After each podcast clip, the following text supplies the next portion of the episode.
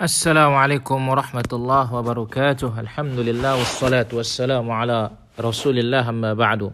Kaum muslimin dan muslimat rahimani wa rahimakumullah. Kembali dalam wasiatul Imam Syafi'i yang ke-24 qala rahimahullah. Wa man hadarani minkum falyulaqinni la ilaha illallah wahdahu la syarika lahu anna Muhammadan abduhu wa rasuluh. Barang siapa yang hadir ketika aku sakaratul maut, maka bimbinglah aku mengucapkan la ilaha illallah. Tidak ada ilah yang berhak diibadahi kecuali Allah sendiriannya, tidak ada sekutu baginya. Dan Muhammad hamba dan Rasulnya.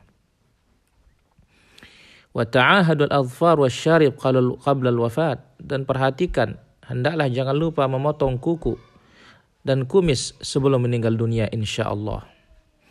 Wa idha hadart Wa idza hadarta fa in kunta indi haid aw fa idza hadarat fa in kanat indi haid faltaqum wa an yutayyibu wa an yad wa yadhanu inda firashi.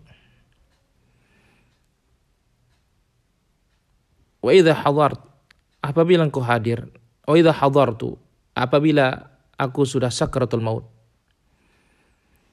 Apabila ada di sisiku wanita yang sedang haid. Faltaqum. Hendaklah dia bangkut bang, bangun. Ya dia pergi.